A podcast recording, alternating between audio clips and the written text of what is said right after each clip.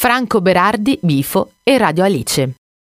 Scrittore, filosofo e agitatore culturale italiano, la cui controversa notorietà è legata alla storia di Radio Alice, l'emittente vicina all'autonomia operaia che dette voce alla protesta e alla guerriglia studentesca nella Bologna del 1977.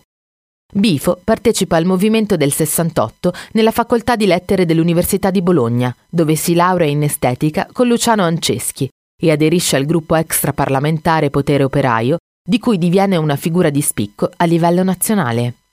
Nel 1975 fonda la rivista A Traverso, il foglio del movimento creativo bolognese del 1977.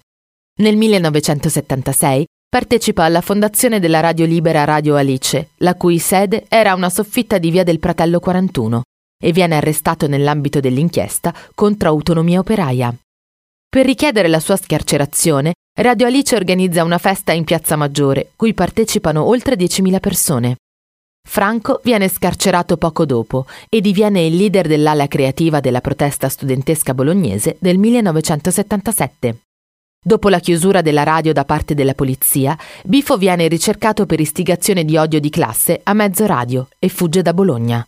Si rifugia a Parigi, dove frequenta Félix Gattari e Michel Foucault.